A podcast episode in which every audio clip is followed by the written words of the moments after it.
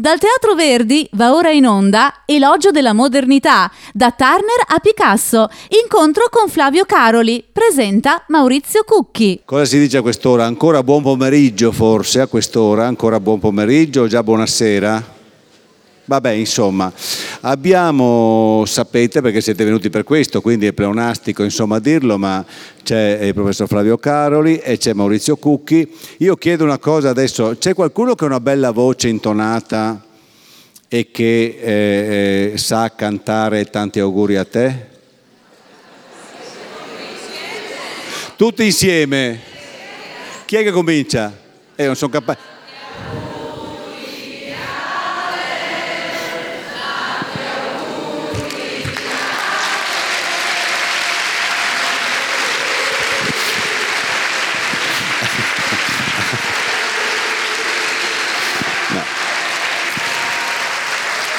Perdonate, perdonate, ma insomma era per iniziare con un sorriso perché eh, un caro amico Maurizio Cucchi è appunto il giorno del suo compleanno e nonostante insomma, questo è venuto qua volentieri mi pare, quindi eh, farà, diciamo, da, dialogherà con eh, il maestro Flavio Caroli, adesso quello che faranno lo sanno loro, io ero qui per un saluto e per appunto dire una parola per il genetriaco, eh, poi mi sembra ci sia anche una piccola sorpresa in proposito, ma insomma dopo questo inizio un po' così abbiamo buttato in simpatia, adesso passiamo alle cose serie e alla storia dell'arte. Prego.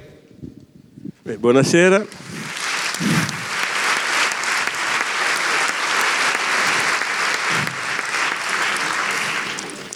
Beh, il libro parla di magnifici quadri e devo dire che di una ricchezza straordinaria sia sul piano delle idee che sul piano poi anche delle immagini che ci vengono proposte in un tempo dove la pittura ha avuto modo di cambiare in una maniera mirabile e straordinaria.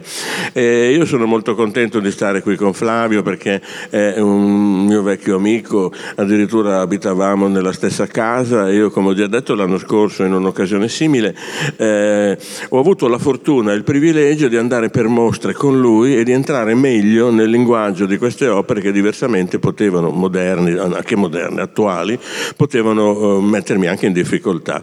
E questo è un, un, modo, il solo modo forse reale per potersi rapportare con le arti, che queste siano appunto pittura, poesia o musica, ed entrare in rapporto con questo linguaggio e essere capaci di una reazione. Ma allora, questo libro parla uh, di un periodo molto, ma relativamente in fondo lungo e molto importante. E il termine che eh, direi il termine chiave, quello che ricorre molto spesso e opportunamente, anche perché è trattato come si deve, è avanguardia. L'avanguardia, le varie avanguardie, la storia delle avanguardie eh, nell'arte che si sono succedute grosso modo dalla, grosso modo dalla metà eh, dell'Ottocento eh, fino a, a circa un secolo dopo, fino a circa alla metà del Novecento.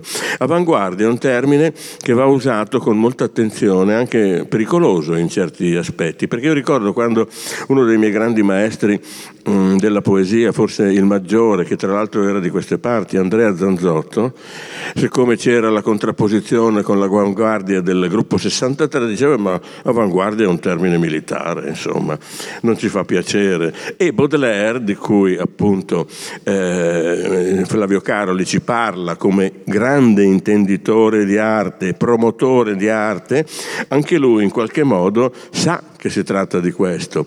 Però io credo che e questo viene, viene, viene, molto bene in evidenza dai contenuti, dalla sostanza forte del libro, che il senso di questa avanguardia non sia quello, di queste avanguardie, non sia quello di procedere anche ingenuamente, continuamente, nella convinzione di superare quello che c'è già stato.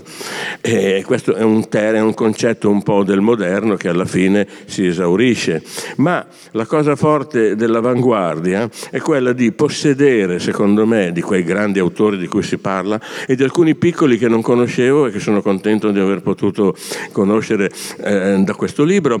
Eh, la, la, grande storia dell'avanguardia è quella di possedere in pieno eh, il lascito della tradizione, avere quindi presente nella propria cultura ciò che è stato fatto dai padri, quindi del già dato, ma riuscire anche a muoversi, a muoversi verso il futuro attraverso una capacità di cogliere lo spirito del presente. Il grande autore, che sia poeta, che sia pittore o musicista, non solo coglie ciò che accade, ma lo coglie in anticipo e riesce di conseguenza a produrre qualche cosa che è sì di avanguardia perché è avanti rispetto a ciò che noi già sappiamo. Eh, io ricordo per esempio, per tornare a Zanzotto, nel 1950-55 scrive una poesia che sta in vocativo che dice pace per voi, per me, buona gente senza più dialetto. E dice poi, lo dico io, versato nel 2000. Impressionante perché Andrea Zanzotto primo parlava generalmente, preferibilmente in dialetto veneto, però si rendeva conto che la creazione del linguaggio da parte del popolo stava per essere esaurita non ci sarebbe stata più e chi è venuto dopo si è accorto che questo era vero. E questo capita appunto, questa è la vera capacità di cogliere e anticipare ciò che dovrà venire. E mh, mm, tra l'altro privilegiando forse la parte costruente rispetto a quella che distrugge. Io ricordo Antonio Porto, un altro grande poeta, che diceva io ho appartenuto alla avanguardia, però mi interessava di più la pars construens che quella destruens e questo è importante, però è chiaro che nel frattempo si mette in parte a lato quella che è eh, l'idea precedente del passato dell'arte. E in questo senso il, il bello del percorso è che si va eh, dal romanticismo fino per esempio sua, a un'accezione completamente, un'idea completamente diversa dell'arte come nel cubismo. Cioè eh, io vedo nel romanticismo di un certo genere anche un desiderio di affermazione dell'io persino eccessiva, persino eccessiva. Ed è questo un po' il concetto di un certo tipo di romanticismo dove queste tensioni potenti sono però vissute sostanzialmente in chiave individuale.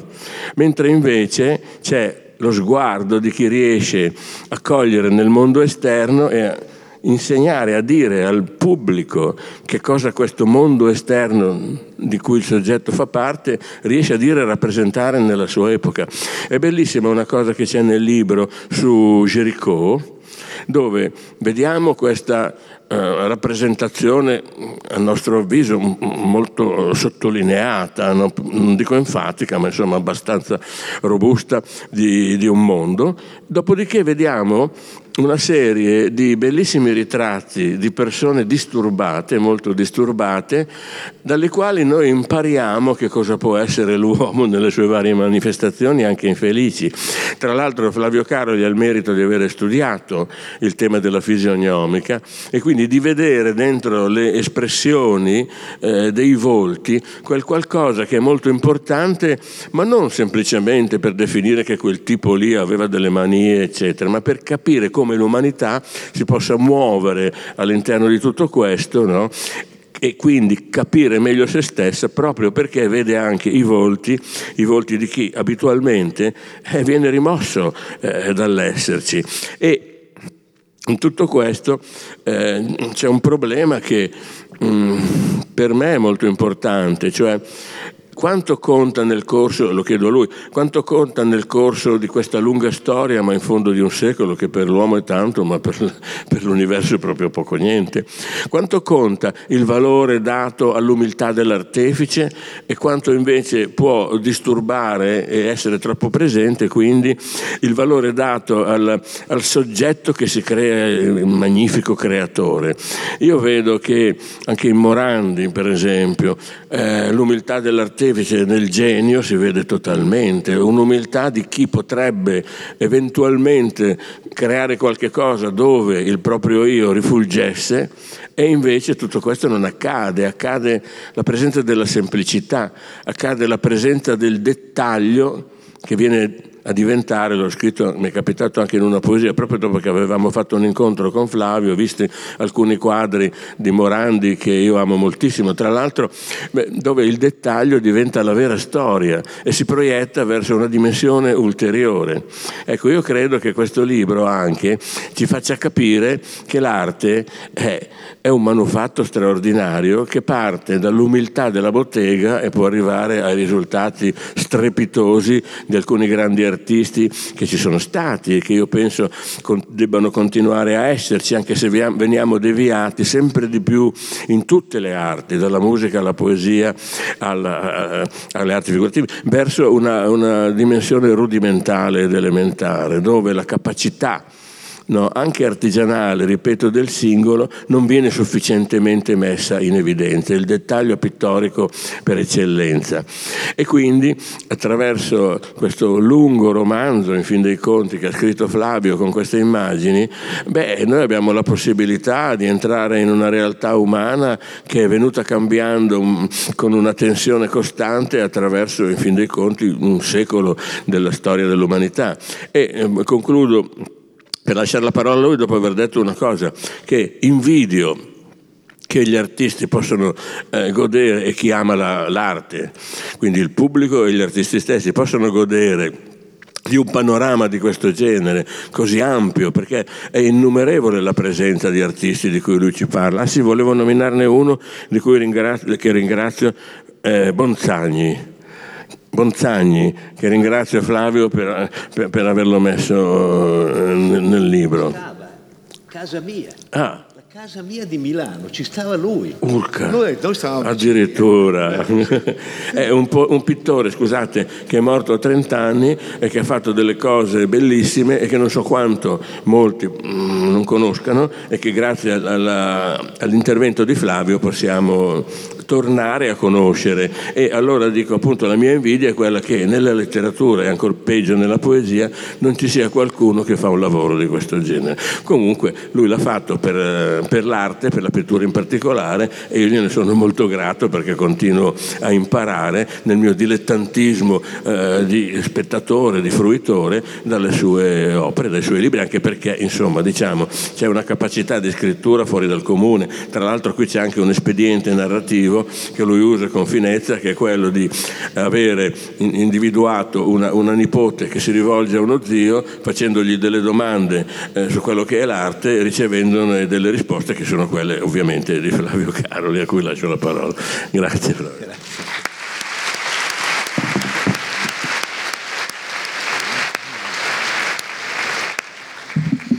Allora, grazie a Mario Villalt che è, per le cose che ha detto e poi che è autore di questo, questo miracolo che, che, è Pordenone in questi giorni.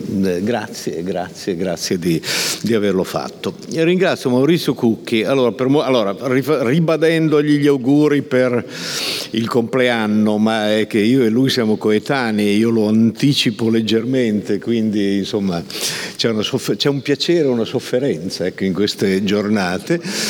Ecco, ma eh, comunque la storia è interessante quella, quella con Cucchi, perché stavamo effettivamente nello stesso edificio, a un piano di differenza e, e, siamo diventati amici, ma si può anche non diventare amici, però eh, quando, si è, co- eh, appunto, ecco, quando si è coetanei si scopre che si dicono le stesse cose, che si ride delle stesse cose e delle stesse persone, che insomma eh, c'è qualcosa che evidentemente torna, ecco, torna in, un, in una cultura. In una cultura.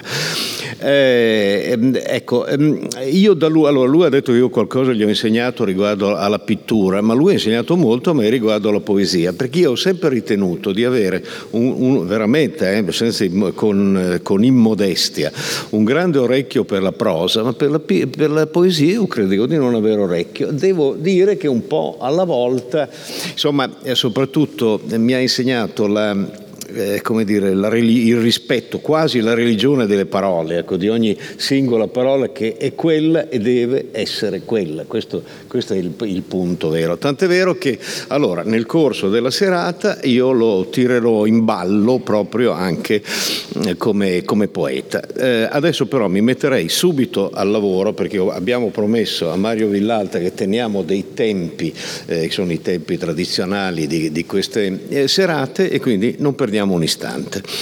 Allora sì, perché ho voluto scrivere questo libro? Ci pensavo da molto tempo perché perché la nostra giovinezza è stata, è stata così, è la, la, parola magica, la parola con cui eh, insomma, bisognava fare i conti è stata la parola avanguardia.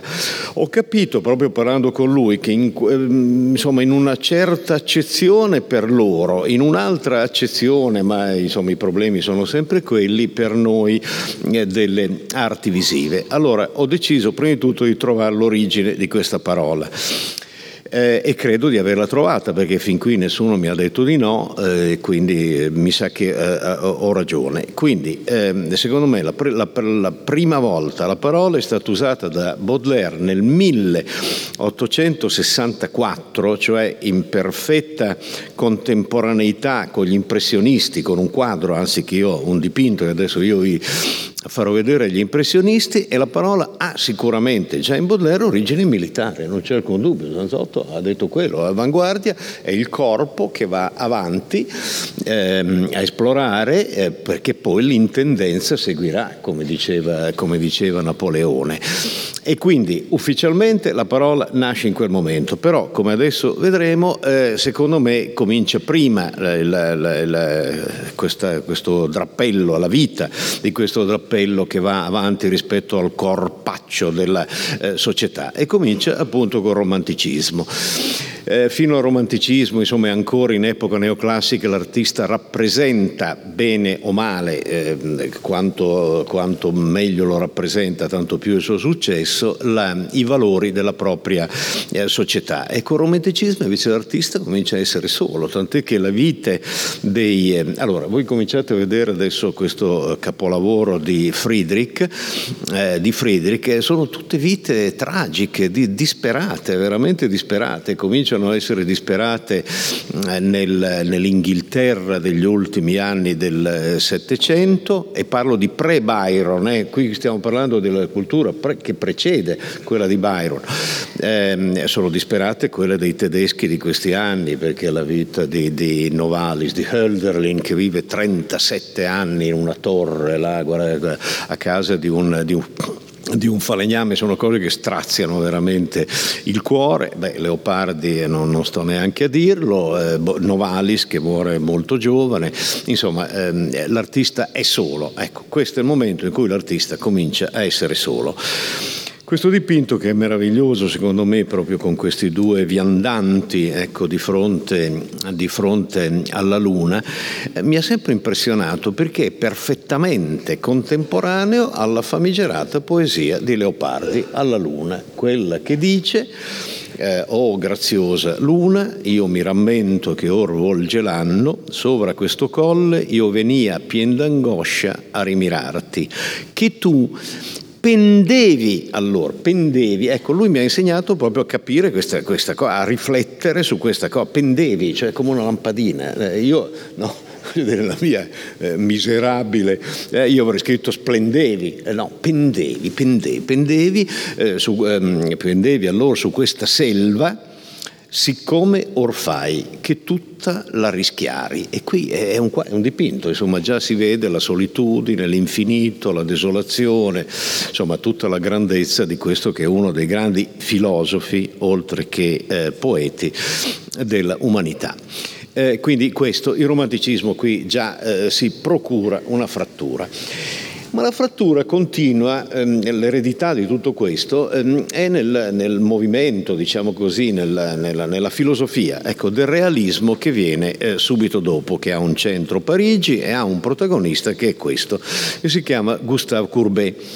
Allora, Gustave Courbet eh, era nato nella Franca Contea, cioè nella Francia del sud-est, ne aveva ancora, ne portava ancora fortemente l'accento, dicono le cronache, eh, eh, però si trasferisce ben presto a Parigi e quando ha una circa 30 anni, quindi non poi giovanissimo, torna per un'estate nel proprio paese natale che si chiama Ornans, eh, che è nella Franca Contea, insomma lì fra Ginevra, Losanna, insomma è, è molto vicino.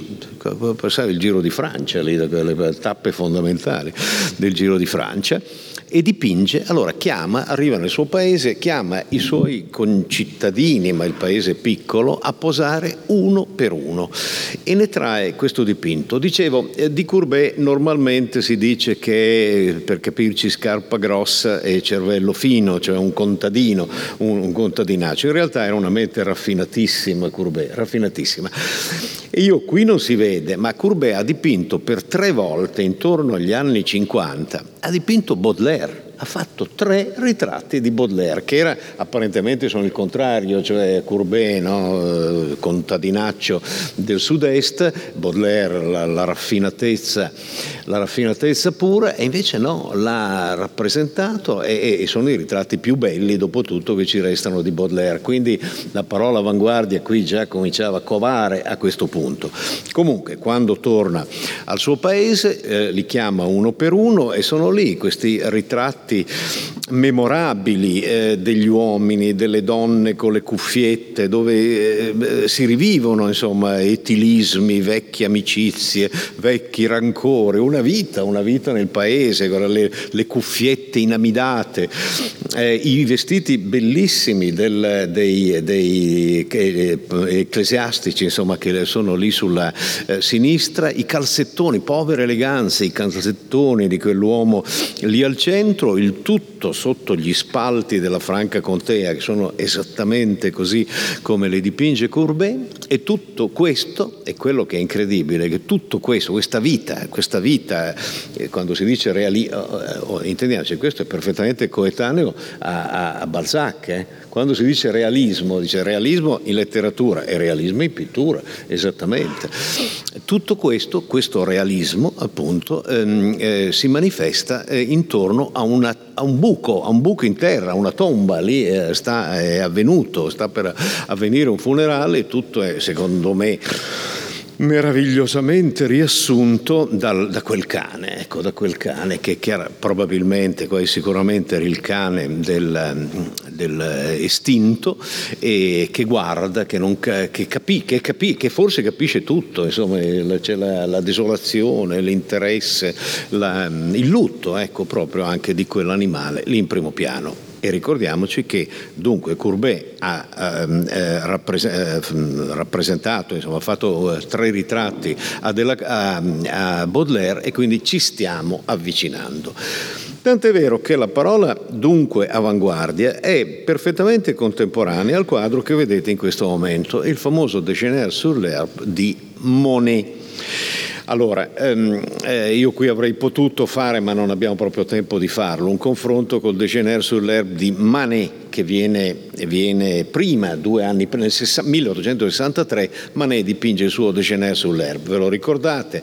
Una donna nuda in un parco che eh, parla eh, chiacchiera con due gentiluomini eh, vestiti di tutto punto. Naturalmente eh, scatta, parte immediatamente lo scandalo, perché ne, eh, insomma, nessuno di noi ha visto una signora nuda che parla con due gentiluomini vestiti di tutto punto. In realtà Manet ha voluto fare una gara con la grande arte del passato, cioè col concerto campestre di Tiziano che al Louvre, che lui andava sempre a vedere. Quindi grandissimo pittore, grandissimo confronto col passato, ma come dire, mentalità ancora legata al museo in qualche modo. Monet vede quella cosa e, e dice no, eh, io ho un'altra idea di pittura, ho un'altra idea di pittura e manifesta quella cosa in questo dipinto che è l'inizio di una ricerca che per lui durerà 60 anni. L'ultimo Monet, quello che dipingerà le ninfee già nel 1825, eh, quindi fuori del mondo, è la esatta conseguenza di questo quadro. Che cosa ha voluto fare Monet in questo dipinto? Due cose fondamentalmente con assoluta e dichiarata lucidità. Ha voluto A. dipingere L'attimo luminoso. La pittura fino a questo momento non ha mai dipi- rappresentato l'attimo luminoso. Ancora Vermeer rappresentava la luce, la bellissima luce di un pomeriggio olandese, ma una luce di un pomeriggio, appunto, una luce stabile. Monet dice no, il problema è rappresentare la luce che cambia continuamente. Eh, eh se andate fuori, la luce da, da, un minuto dopo è diversa dalla luce prima, tant'è che lui dipingeva nei campi con un ragazzino, con un caddy, insomma una specie di caddy con una carriola piena di tele che gli passava le, le, tele man mano che cambiava la luce. Poi dipingerà la cattedrale di Rouen eh, in tutte le ore del giorno, no? 12 versioni dall'alba eh, fino al tramonto. Quindi Monet dice, uno, rappresentare ciò che la pittura non ha mai fatto, la, l'attimo luminoso. E come si fa a rappresentare l'attimo luminoso? Punto 2, eh, eh, Monet dà una risposta formidabile, dice dipingendo le ombre colorate, perché quello che noi vediamo se andiamo fuori, eh, cosa fa la pittura accademica? La pittura accademica dipinge le ombre usando il nero fondamentalmente, il chiaroscuro, insomma, cioè eh, è un'allusione irrealistica alla realtà. Monet dice no, guardate che nella realtà il riscontro visivo ci dice che, prima di tutto, un colore vicino influenza il colore stesso dell'ombra e poi un'ombra no, ha un proprio colore locale, anzi è un colore locale che cambia continuamente a seconda del cambiamento della luce. Eh, le ombre colorate sono quella eh, quella zona blu eh, della tovaglia che vedete, che vedete sul, sul, sul, prato sono eh, le tacche tacche azzurrognole sulle spalle del eh, signore seduto lì al, te- al, centro, sono le tacche ancora una volta, insomma la cascata di luce del, sulla schiena della signora in piedi e, e, e, però anche la parte in ombra che ha appunto una propria tonalità locale e le ombre colorate sono soprattutto le foglie, la luce, la luce che fa corpo pennellata, pennellata con la materia della pittura. Eh, eh adesso ovviamente, eh, ma ecco, sarebbe bello, ecco, se io adesso vi facessi vedere le foglie, che ne so, di Tiziano, di Watteau, di un grande pittore del Settecento, di un grande pittore anche romantico, per, es- per dire, nessuno sa fare tutto questo. Monet invece ha l'attenzione di mettere, di, di dire subito che la luce è la materia delle cose e e, le due cose convivono, eh, eccole lì, eh, convivono appunto in, quella, in, quelle tacche di colore che bevono, ecco in questo istante, bevono luce sotto i nostri occhi. Siamo nel 1864, allora quando eh, Baudelaire pronuncia per la prima volta la eh, parola eh, eh, avanguardia ma poi le cose precipitano. Ecco, quello che è incredibile, appunto Maurizio diceva prima, in, in, un secolo avviene tutto questo, ma in un secolo, cioè in pochissimo tempo, è un precipizio, una specie... Chi non ama l'arte moderna, come, come, si fa a non far capire che è un precipizio di, di, di genialità, di invenzioni? Tutte diverse risposte ai misteri, certo non gratuiti, della vita. E ognuno pro- tenta di dare la propria risposta ai misteri irraggiungibili naturalmente della vita. Fatto sta che Solo 24 anni dopo il dipinto precedente la rivoluzione è assoluta perché ecco qua Vincent van Gogh. Eh, Vincent van Gogh che è stato a Parigi che ha incontrato la grande pittura francese, ma è, è diventato amico, era amico di, di Toulouse-Lautrec. Toulouse-Lautrec fa, fa, un duello, sfida uno duello per Van Gogh. C'ho le foto di Toulouse alto così, con uno spadone più lungo di lui, che si batte per l'onore di Van Gogh. Quindi, che, eh, ecco. e, e, però lui capisce che, eh, che, quelli lì sono dei mostri con, con la matita, lui non aveva nessuna speciale vocazione per la pittura, ma fa qualcosa di, di, più, eh, di più ancora. Insomma, fatto sta che scappa da Parigi, va in Provenza e a settembre del 1888 scrive al fratello che sta a Parigi una lettera nella quale dice voglio dipingere col, co, voglio dipingere col rosso e col verde le terribili passioni umane che è già una cosa che a me fa venire la, la pelle d'oca. La pelle d'oca. Perché un caffè di notte, dice voglio dipingere un caffè di notte, perché un caffè di notte è un luogo misterioso nel quale l'uomo che è dentro potrebbe anche essere un assassino. Pensa, pensa cos'è questa, nella solitudine di, di, di, di, questa cittadina insomma, del, della provincia. Tant'è che io per un po' di tempo, quando fumavo ed estate mi fermavo a comprare le sigarette in un bar, mi guardavo intorno con qualche preoccupazione.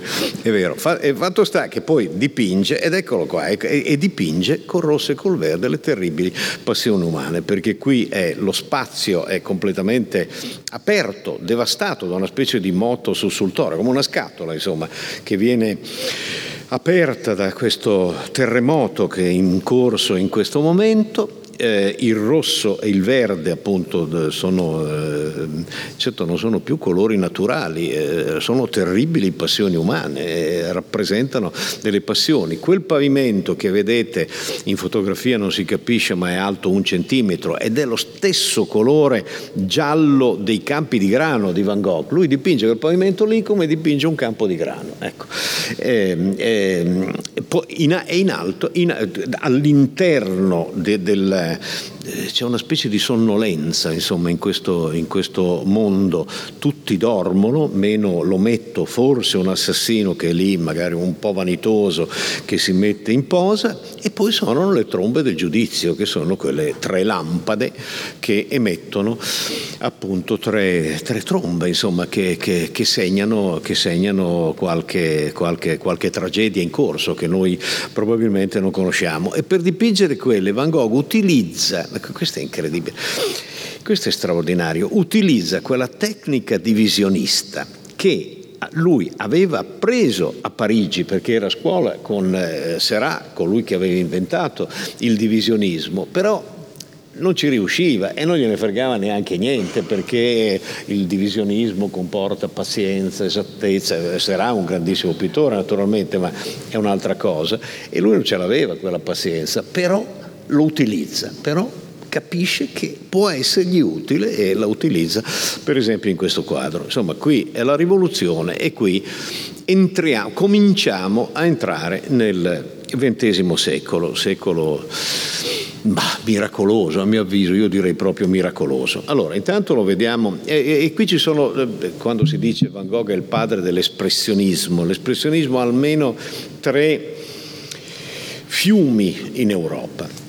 Il primo fiume, quello che si manifesta prima, è questo ed è quello di Vienna, questo è Gustav Klimt, qui siamo proprio all'inizio del secolo e, e, e normalmente si sottovaluta tutto questo, certo qui siamo in una zona in cui non è possibile sottovalutare tutto questo, ma insomma Vienna è una capitale non, non inferiore a Parigi, è uno squadrone non inferiore a quello di Parigi, insomma una... perché? Perché certo Parigi eh, comincia, sta cominciando Proust, c'è, c'è, Debussy nella musica, c'è un certo teatro, eh, c'è quella pittura che abbiamo detto, eh, c'è la, la, filosofia anche Bergson, non ce lo dimentichiamo, ma viene formidabile, Vienna, la, la, la dodecafonia viene invitata, inventata a Vienna, la letteratura viennese di questi anni è eccezionale, il teatro è eccezionale. Eh, adesso insomma non, non mi, tutto, ah beh c'è la secessione viennese, diavolo, l'architettura viene, il punto di rivoluzione viene eh, esattamente a Vienna e poi c'è Freud, e poi c'è Freud, che Freud che abita a un, eh, due chilometri di distanza proprio da Klimt e quando si, eh, si dice per Klimt Eros e Thanatos, eh, cioè amore e morte, eh, quelle sono cose che ha teorizzato Freud lì a, un passo da lui. Adesso io non sono affatto un devoto della eh, psicoanalisi, però bisogna ammettere che quella è una delle colonne che tengono su eh, tutto il XX secolo e siamo proprio all'inizio del secolo. Elogio della modernità, da Turner a Picasso, incontro con Flavio Caroli. All'inizio del secolo e poi eh, vabbè, Vienna poi perde la guerra e quindi Parigi diventa la capitale del mondo e Vienna diventa lentamente una città di, di provincia fondamentalmente, ma insomma in questi anni è una città formidabile. Questa è un'accezione. L'altra accezione è naturalmente quella tedesca, sulla quale non mi soffermo particolarmente, ma la copertina del libro che avete visto all'inizio, di un pittore squisitissimo che si chiama Eckel, io pensavo che tu alludessi a lui prima quando dicevi Eckel, morto 28enne in guerra, eh, febbre alla fine della guerra, insomma, di febbre, eh, perché tutto, eh, anche Klimt, eh, Scile, morti, febbre spagnola, perché in quel momento lì c'è prima la guerra e nel 18 la febbre spagnola che ha, ha distrutto mezza Europa e poi, e poi e poi c'è Parigi, e poi c'è naturalmente Parigi. Eh, eh, lasciamo, perdere, eh, cioè lasciamo perdere, trascuriamo per un istante eh, Matisse, del quale parleremo fra poco, ma insomma fatto sta che nel gennaio del 1907 succede questo, che a Parigi ehm, eh, i due, Picasso e Matisse, cioè due, due, geni, due puri geni, frequentavano entrambi, venivano invitati a cena, insomma, da questa famiglia Salomon, il, il, eh, no, come si chiama, accidenti, eh, il lapsus, eh sì, dai, non ti sento, dimmelo. Eh, Gertrude Stein, Gertrude Stein e, e il fratello, e il fratello eh, li invitavano, invitavano i due che erano rivali ma in, erano anche amici perché profondamente si stimavano. E Picasso eh, e Matisse ha un pacchetto sotto braccio. E Picasso gli dice cosa c'è lì dentro? E Matisse tira fuori due eh, sculture, eh, statuette africane, sculturette africane, aveva comprato due sculture africane. E qui scoppia l'inferno, scoppia l'inferno, perché Picasso, che già era interessato al tema perché era andato al Trocadero a vedere le eh, antiche sculture iberiche, lui era spagnolo, quindi prima di tutto ha cercato a casa propria la cosa, ma vede queste due cose e qui cominciano le testimonianze. La prima è quella, io vidi una mostra, saranno vent'anni fa, al Museo Picasso appunto di Parigi, che era pieno, de, la genesi delle Demoiselles d'Avignon, delle quali sto parlandovi, eh, che, che, che, la cui costruzione dura sei mesi, eh, è, è, è, enorme, cioè delle Demoiselles d'Avignon si potrebbe pensare che dice, il genio e sregolatezza insomma fatte in una notte, no no, qui ci ha messo sei mesi a farle, Guernica sì che ci ha messo due settimane, ha fatto, ha fatto in fretta perché lì proprio c'è il rapimento del, del momento e, e, dice Max Jacob, poeta, amico di Matisse che stava con lui al Bateau Lavoir, dice la mattina dopo sono andato nel suo studio, erano le 10 di mattina e c'era già lo studio pieno di disegni, perché Picasso si era scatenato l'inferno. Picasso addirittura parte dall'idea, e c'era tutto nella mostra, eh, quella mostra lì, eh, parte addirittura dal greco, cioè da un uno nato a Creta, quindi di cultura orientale, poi educato da Tintoretto, insomma dalla cultura italiana, è andato a morire a Madrid, a Toledo, insomma vicino, vicino a Madrid. Parte da lì, poi cambia idea, evolve continuamente la propria idea, perché nel dipinto prima ci sono anche due figure maschili e poi dopo le due figure maschili spariscono. Insomma, e resta questa cosa qui, che è una cosa eh, che cambia, cambia il mondo. Allora, eh, eh, dimostrazione. Che, che, è un po' difficile perché qui, eh, qui veramente è, è, un punto di, di, eh, cioè di, sapere, ecco, è il sapere dell'umanità che cambia questo punto, non è solo la, la pittura. Il 1907, fra l'altro segnalo, è l'anno della pubblicazione della prima teoria della relatività di Einstein eh, ehm, che dice che cosa? Dice, oltre alle tre dimensioni tradizionali, bisogna, c'è, noi viviamo in una quarta dimensione, che è la dimensione tempo che è la dimensione tempo. E Picasso, che non sapeva nulla naturalmente di Einstein, come Einstein non sapeva nulla di Picasso, eh, guarda caso realizza esattamente quello, perché dice il problema è quello di rappresentare anche ciò, ciò, che sappiamo, non solo ciò che vediamo dell'oggetto, cioè, la, eh, dice lui, la molteplicità del punto di vista. Quando io insegnavo eh, e, e, fumavo, appunto, dicevo, io usavo questo stratagemma, diciamo.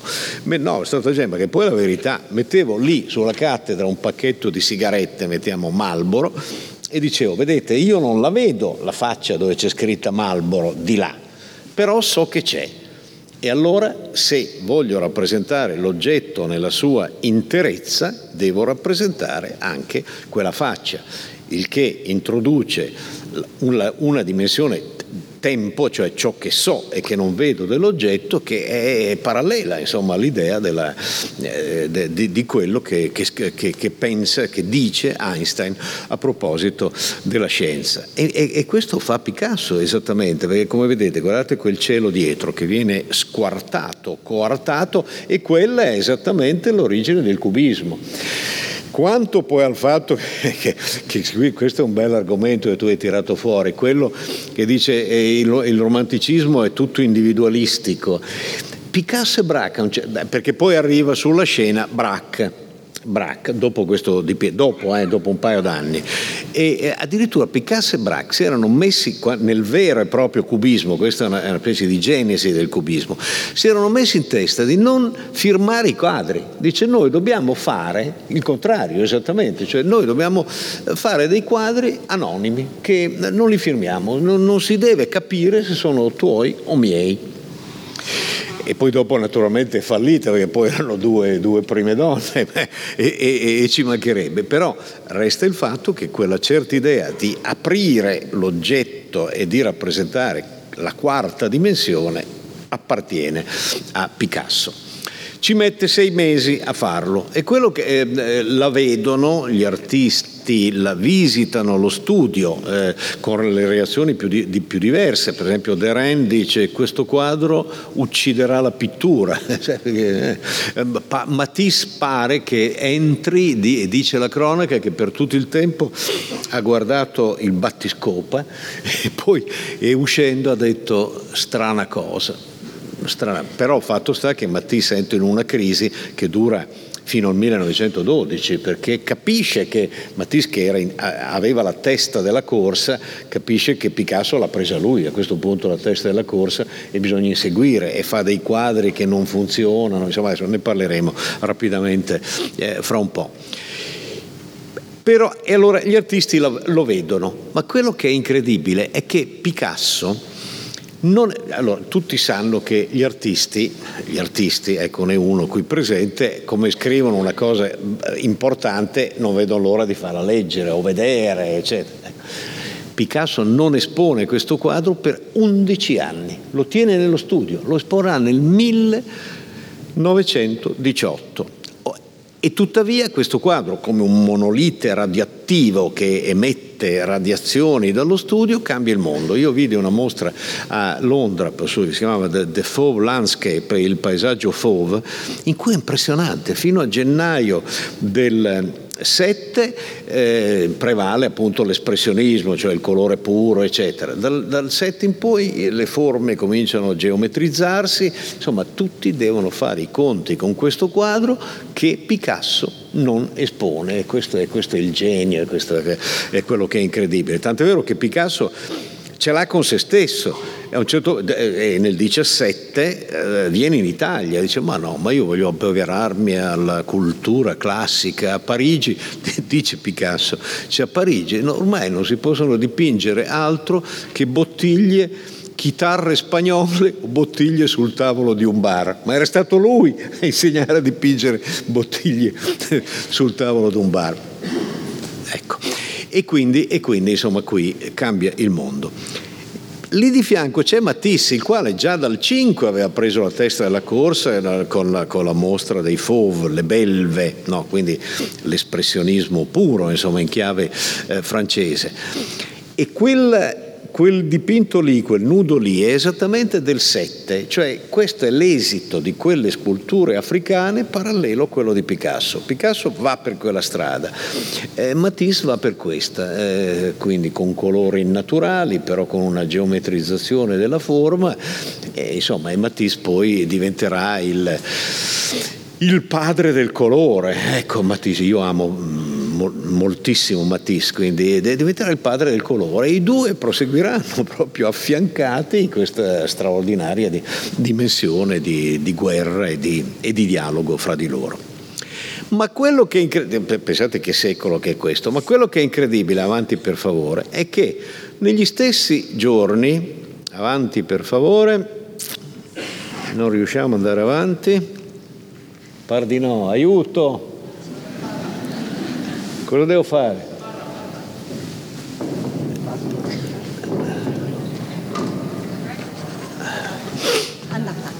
È andato? È andato. Quello che è incredibile è che contemporaneamente in Italia, nell'Italietta ecco, della pre-prima guerra mondiale, avviene un'altra rivoluzione ed è quella dei futuristi che vediamo in questo momento. Ecco lì la, la, la, la rissa in galleria e qui è proprio il contrario, cioè quanto i francesi, quanto gli austriaci sono psicanalitici, fra virgolette, quanto i francesi sono eh, classico relativisti, eh, eh, Boccioni scopre l'energia, l'energia che sarà un altro dei fiumi fondamentali del XX secolo. Eh, Boccioni, eh, Pollock arriva da Boccioni più che da tutti, da tutti gli altri. Adesso non sto a farla lunga, ma eh, i, futuristi nel 12 espongono a Parigi e portano una nota fondamentale alla cultura parigina, naturalmente i parigini non riconoscono nulla, sono di assoluta ingenerosità nei confronti degli italiani, ma tutta quella, quella linea appunto energetica diciamo, del XX eh, secolo eh, è degli italiani, insomma parte da, da Boccioni e da, da, Marinetti che poi dopo lasciate perdere, cioè, eh, capite, io sono uno di quelli che eh, quando, quando, studiavo la parola Marinetti non si poteva pronunciare, il fascismo, diceva ma sì, ma questi erano geni, però eh, c'è poco da fare. Beh, a parte il fatto che Boccioni, vabbè questo lo racconto un'altra volta, ma Boccioni è morto a Verona qui sotto, cadendo da cavallo non per assalire le truppe austriache, ma per amore di una nobildonna romana che viveva isoli, nell'isolino appunto del lago Maggiore. Lui è andato lì, si è innamorato di questa, poi era ferito, ha dovuto tornare in guerra e siccome lei era una eccellente cavallerizza, lui ha passato una settimana a cavallo, ma insomma alla fine di tutto questo sono passati gli ufficiali, grandi cavalleristi, gli hanno detto vieni all'osteria con noi, lui è andato eh, il cavallo l'ha disercionato ed è morto. Ecco, questo, questo, vabbè, lasciamo perdere, andiamo avanti. Ma contemporaneamente, sempre nel 1910, nasce l'arte astratta, capirai, di, di, di, l'arte astratta che eh, cioè l'inizio eh, di un altro grande, gigantesco fiume del XX eh, secolo e nasce grazie a un russo e qui il discorso lo farò molto sinteticamente, ma è, è for, formidabile, perché insomma Kandinsky è un russo, eh, eh, viene da Mosca.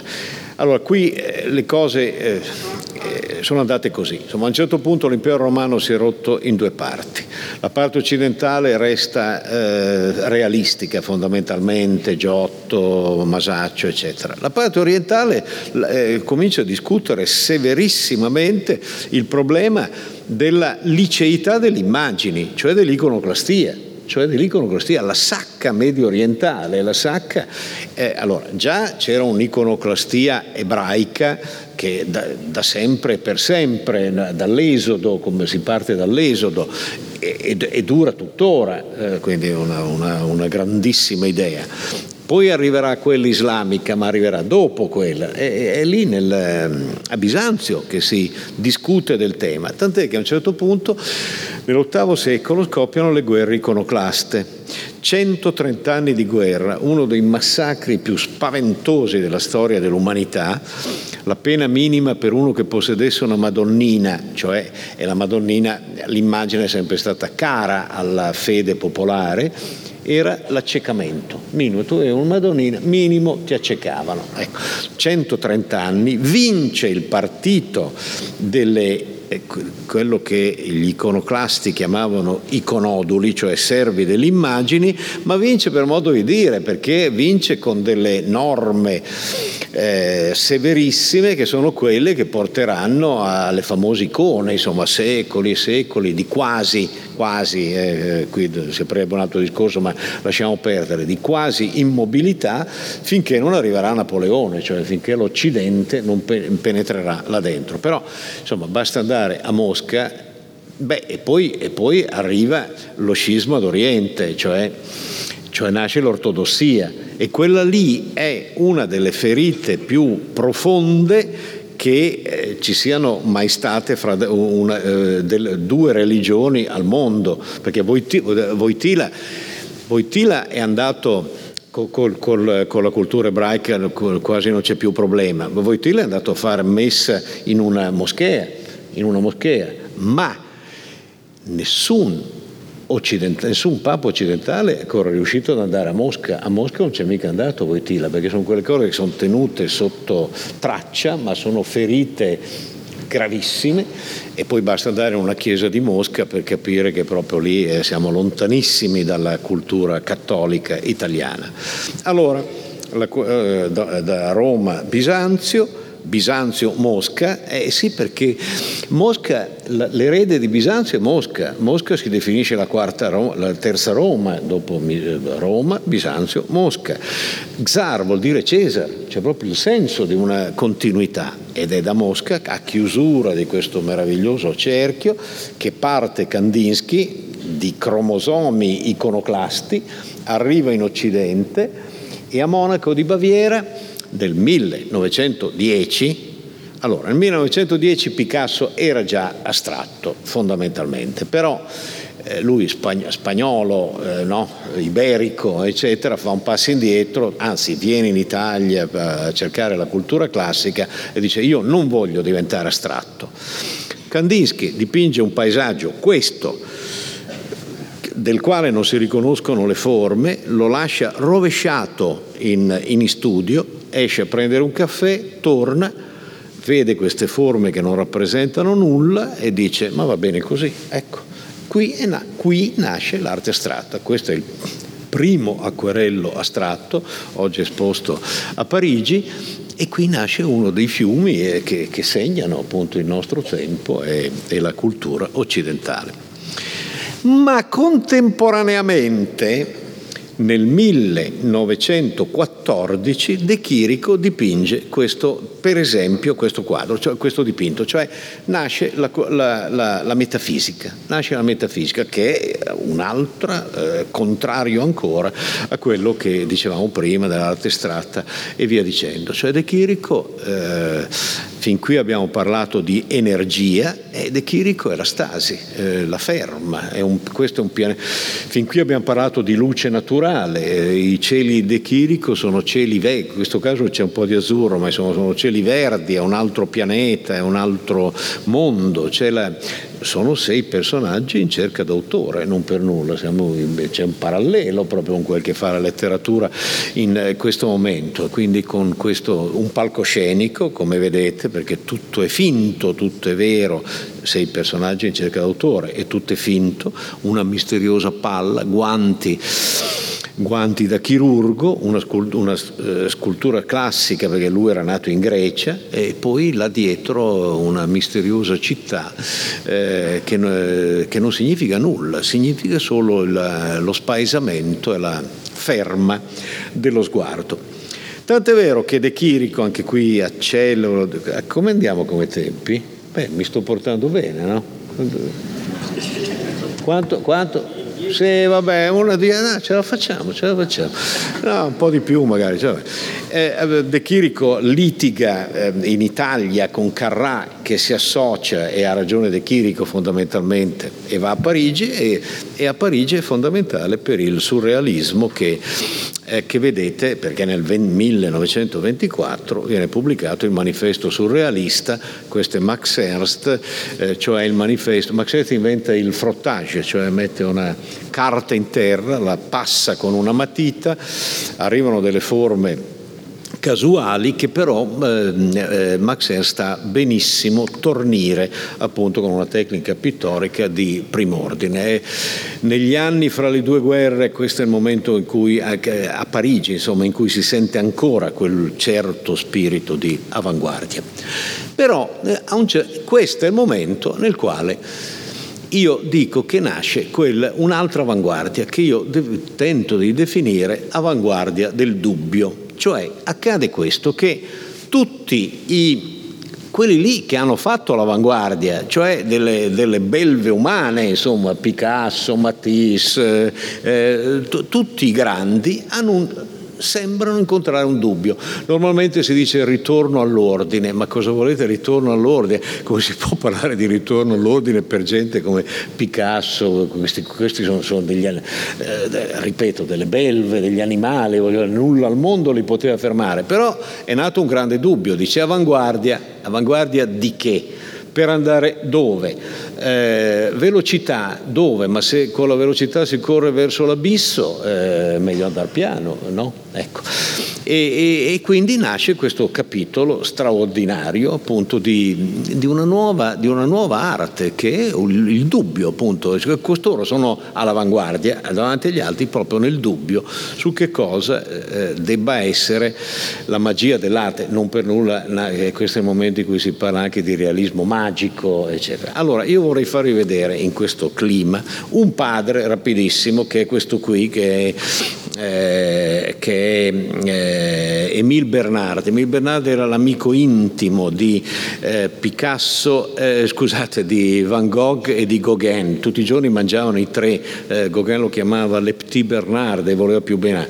Questo, beh, quando muore Van Gogh, questa è l'unica eh, come dire, testimonianza del funerale di Van Gogh che, che dipinge Bernard. Tutti, questo è il funerale, eh, c'erano questi, basta, però erano figure di prim'ordine. In Italia un grande che recepisce questo miracolo è, ecco, ed ecco che ci siamo, eh, Giorgio Morandi, eh, perché Morandi è proprio questo, umiltà, eh, boh, umiltà. Io gli ho chiesto a io non ho mai conosciuto Morandi, ma l'ho chiesto ad Arcangeli, gli ho detto, ma dico Morandi era umile. E Arcangeli si è fermato e ha detto, si è fermato e ci ha pensato un po' e ha detto, beh, di fronte all'arte sicuramente, per il resto.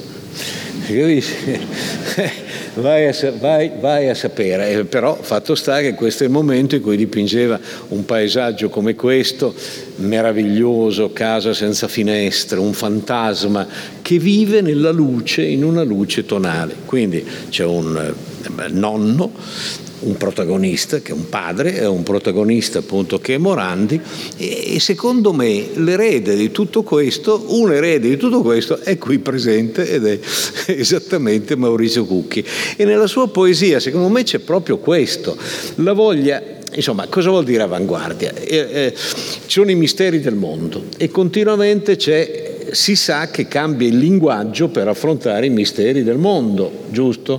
Ma l'importante è che, quel, che la lotta per quel linguaggio sia profonda e appoggiata su delle cose. Allora adesso io vi leggo una, eh, eh, dopo che un giorno abbiamo parlato di Morandi, lui mi ha mandato una sua poesia bellissima, devo dire, su Morandi e avrei forse potuto leggere questa, ma ho seguito il consiglio della signora Cucchi, eh, molto oculato secondo me, che mi ha eh, indicato questa poesia del libro che è stato presentato, fra l'altro, oggi pomeriggio, che dice così. Allora, eh, eh, il titolo è La Madonna del Tombino. Fate conto che io sono un pessimo lettore, però io voglio stare sulle cose, non voglio fare retoriche, insomma, voglio eh, no, cercare il peso, ecco il peso appunto delle parole. Dice La Madonna del Tombino. Sul fondo rosso smangiato, in Rue de la Providence, siamo a Nizza, eh, in Rue de la Providence, antica, o forse solo in Rue Saint-Hospice, un volto di donna, un malinconico volto d'incanto, assorto, gli occhi rivolti al basso, al vicolo che va, intenta non so a quale delicato gesto quotidiano. Il braccio, ok, è storico dell'arte, sei, sei un critico d'arte fantastico. Sei. Allora, eh, il, quadro, il, quadro, il quadro è qui. Il braccio, il polso, la mano allungata, il bianco del velo madonnale, il panneggio. Ma quando poi torno a cercarla, io non la trovo più, niente. Come un sogno dissolta, come mai esistita, e nemmeno di lei una minima impronta. La pioggia, forse, o la sorte comune del bello venuto dal basso, il bello venuto dal basso, da povere mani sapienti e ormai sciolto, scivolato, inutile acqua lì sotto il tombino. E questo è, secondo me, è quello, è quello che volevamo dire. Allora, no, perché qui sono dovuto... Eh, eh, eh, grazie a lui, a lui, tutto a lui ovviamente. Ma qui, cioè, quello che volevamo dire è perché, intanto, intanto, questo tu non lo sai neanche, ma in questa roba della, dell'opera che deve disciogliersi, c'è una, un, un, esempio attuale e clamoroso, questo, uno degli, delle star internazionali, si chiama Kentridge, un sudafricano, ma è proprio uno dei numeri uno del mondo, ha dipinto a Roma 50 metri sul Tevere, eh, sulla sponda del Tevere, l'avrà anche vista le foto, e ha detto proprio quello, ha detto no, lo, l'ho dipinta lì perché deve, deve distruggersi deve distruggersi, quindi c'è anche spirito da, d'avanguardia, ma adesso a parte lo spirito d'avanguardia, c'è, allora, eh, dicevo, avanguardia del dubbio, e eh, poi c'è l'altro punto però che ogni parola deve pesare, insomma, deve pesare. Cioè, a me quando mi dicono la leggerezza, la, la leggerezza, la leggerezza, cioè la vita pesa e quindi... Il taglio dell'opera. Eh, dunque, cosa c'è qua? Eh, no, non ce l'abbiamo qua l'immagine, no, è un peccato veramente, potevamo averla, insomma, è questo per, per capirci, l'immagine che si scioglie però il peso, ecco, il peso delle parole, quindi è l'eredità esattamente di quella, di quella linea. Così come è eredità di quella linea, vedete, a confronto di Morandi, eh, ecco che metto, eh, metto un americano che è Edward Hopper, e che è interessante proprio per quello, perché certo Hopper è più eh, freddo e distanziante di Morandi, ma è pur sempre pittura tonale, si dà pur sempre pittura tonale ed è insomma negli stessi anni al di là del mondo la volontà appunto di far pesare, di far pesare le immagini, di farle andare, insomma non si sa che parole usare, questo è il punto, no? eh, andare giù, eh, insomma che affrontino il mistero della vita che non è una sciocchezza evidentemente. Dopodiché la nipote appunto dice, eh, faccio, eh, Villalta, tranquillo che stiamo finendo, dov'è Gianmario? Eccoci qua, ci siamo. Allora, dopodiché la nipote dice allo zio, vabbè, allora tu mi hai parlato di, eh, di avanguardia, fin qui mi hai fatto vedere cosa sono le avanguardie, ma allora mi fai un esempio di che cos'è invece la pittura di reazione tradizionale? Ed è successo questo, che eh, io ho consegnato il, il testo eh, con, con insomma, quello che c'è scritto nel libro e i reda- bra- bravissimi redattori della casa editrice, hanno, della UTET appunto, hanno trovato, dicevo guarda qui è perfetta questa immagine, hanno trovato questa immagine che è una, la cartolina della Expo del 1937. 37. Allora, 37 vuol dire, vuol dire, Hitler naturalmente, vuol dire, eh beh, poi c'erano state le, le, le, Olimpiadi in cui aveva vinto i 100 metri, il nero lì, eh, adesso, adesso, non mi viene il nome. Insomma, allora hanno trovato questa cartolina e questa cartolina è questa, eh, c'era la consapevolezza nel 37 che era il momento della comunicazione.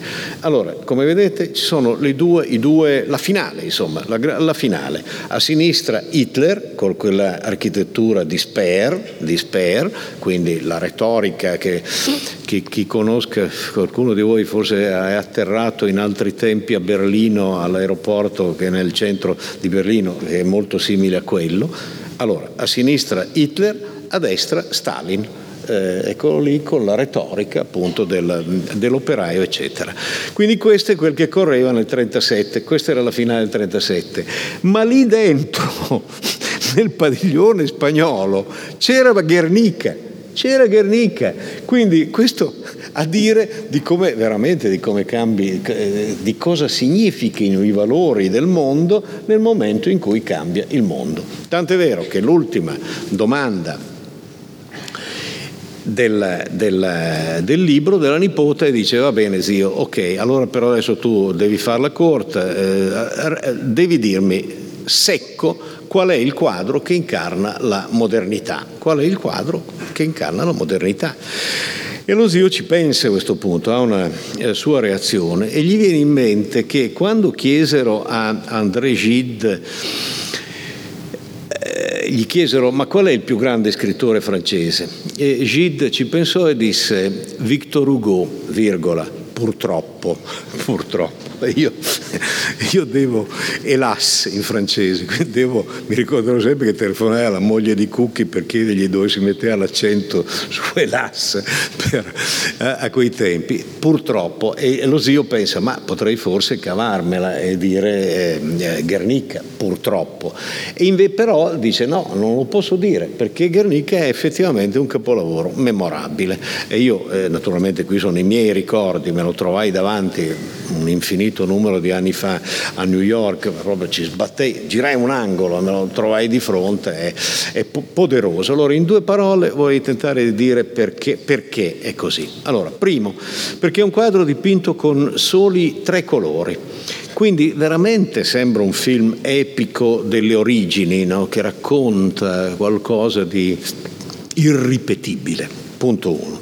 Punto due, perché è fatto di di schemi, eh, di simboli semplicissimi. Il, il toro, il cavallo, eh, il guerriero morto, la spada rotta, in alto la luce, mm, quindi in cima alla piramide, quindi l'illuminismo, insomma la, la, la, fiducia nel futuro. Tant'è vero che questo è diventato uno dei quadri simboli appunto della, eh, della, della storia dell'umanità, non solo della storia dell'arte, della storia eh, dell'umanità, una potenza insomma, eh, comunicativa in se stessa, data la propria eh, semplicità. Il, ci sono le foto di Dora Maar, che era l'amante di Picasso in quel momento, momento, grande fotografa, che non, tutti in quel momento lì partivano per, la, per, andare a fotografare la guerra di Spagna. Lei si ferma a Parigi perché ha il nuovo amore con Picasso, ci sono le foto dove si vede Picasso su una scala che bagna una scopa nel colore, perché la superficie è grande e bisognava avere un pennello grande, quindi l'ha dipinto con la scopa questo, questo quadro qua. Insomma, morale, conclusione definitiva, eh, definitiva rien è definitivo, mi disse un giorno uno e aveva perfettamente ragione, però la conclusione è questa, che insomma io ho visto gente perché per questa idea di modernità si è letteralmente giocata la pelle, perché eh, gli artisti non scherzano, gli artisti si giocano la pelle e su questa idea, sulla ricerca di un'idea di modernità conosco gente che si è giocata la pelle. Poi, se mi permettete un riferimento personale, eh, devo dirvi che anche a chi scrive questa ricerca ha dato parecchia felicità. Grazie e grazie a tutti. Grazie. Grazie. grazie.